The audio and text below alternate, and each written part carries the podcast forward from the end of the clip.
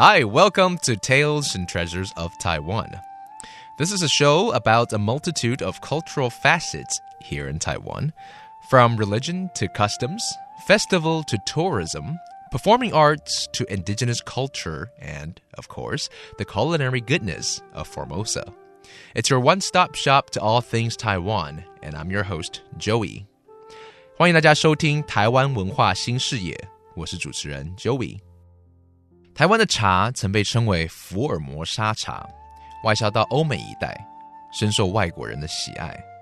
从乌龙茶、红茶、包种茶，甚至到风靡世界的珍珠奶茶，台湾的茶文化是如何随着时代改变？这个月，我们一起来探讨台湾茶叶在国际上所展现的软实力。Taiwan's tea has always been a highly profitable commodity of export in the island's history. But how much do we know about the different types of tea and how to truly enjoy a well brewed cup of tea? Let's spend this month rediscovering the historical and cultural significance of Taiwan's tea. This week, we'll start with the history of tea in both China and Taiwan. Inviting to the show is Miss Liao at Taichung's National Museum of Natural Science. 这个礼拜我们来谈谈茶的历史，邀请到的是国立自然科学博物馆的策展人廖子君老师。昨天我们谈到早期的茶主要是在宫殿里面才会看得到的，那之后茶是怎么样进入一般人的生活呢？我们现在比较看到的应该是在港式饮茶，嗯有没有？哦，就吃一堆东西啊，那喝茶这样子。其实那个在唐代的宴会茶会里面，就是如果是皇宫里面办的茶会，哦，就基本上是那个那个状况，就吃一堆东西，然后配茶食，然后是茶会里头。在寺庙里面的，哎，这真的完全纯茶，纯喝茶，没有配食物，那是在寺庙。然后到宋朝的时候，才会有什么茶馆出现。啊，那个茶馆出现，真的就是一堆食物或者茶，就是那样子的概念在吃的。我们其实，在谈那个开门七件事，去提出这个概念，其实已经跑到元朝的。哦，已经是很后面。呃，元朝是柴米油盐酱醋茶酒，然后到明代的时候把酒删掉，变成是七件事。嗯嗯。所以那个是元。代的事情。OK OK，茶在一般老百姓的生活，茶跟庶民的生活，好是怎么结合的呢？哦，其实我们现在看到的嫁娶的时候，不是就会要要要奉茶，然后那个茶在婚嫁里面很重要嘛？那其实从唐代开始，那其实为什么会这样子哦？因为茶树啊，你把它移植到另外一个地方去，它会死掉，所以茶在婚嫁里头，它象征的就是女子嫁给这个人，它就根移，那这根你给它移到另外一个地方，它就它就很难活。所以这个茶它有它的象征意义，它就象征说我嫁到这个家里，我就是跟着这个人了。我就是一辈子在在这个地方了哦，嘿，就是有有这样的象征意义。就我的根就在这边了，对，我的未来，我的死活，或者我的什么，对，就交给你了，就是跟着。所以这样的概念其实是从唐朝的时候在婚嫁里面的重要性，嘿，就是这样子。然后甚至我们现在不是有什么早上三炷香，然后奉三杯茶给神明的那个概念，其实据说也是在唐朝的时候，在他们的日常生活就是那样子在呈现的。所以在结婚，在拜神。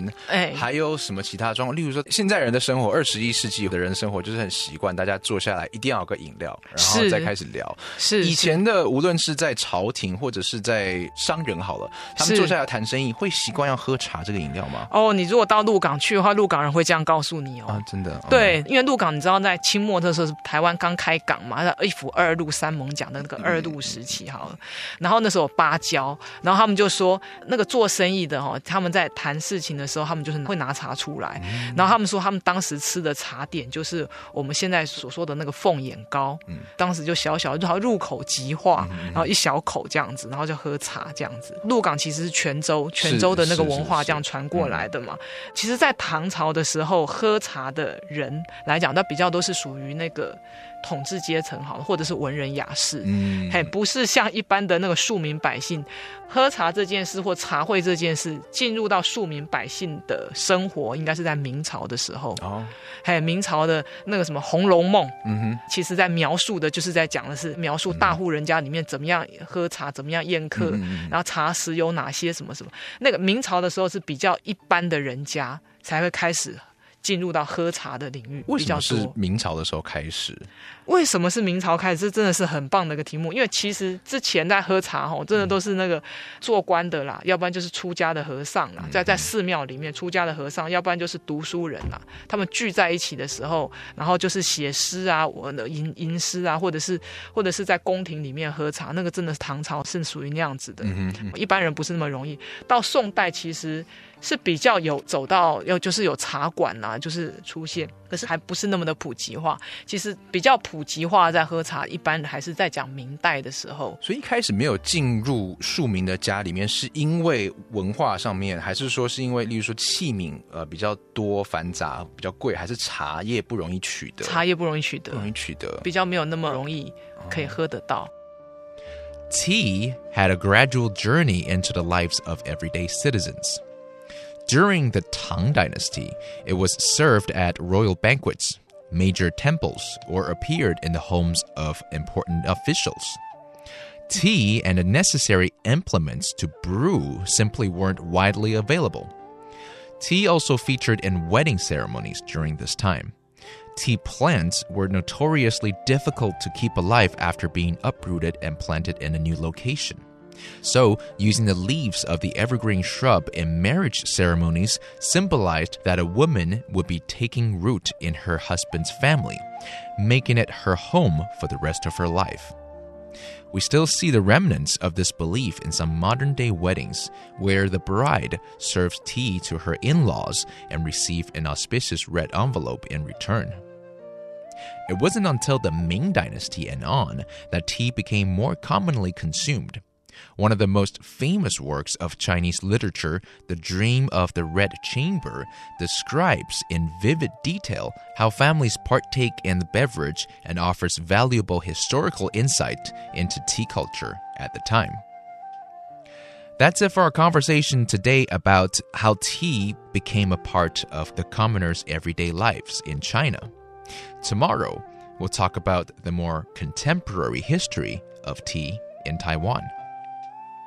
This is another Tales and Treasures of Taiwan. I'm Joey. Have a good night.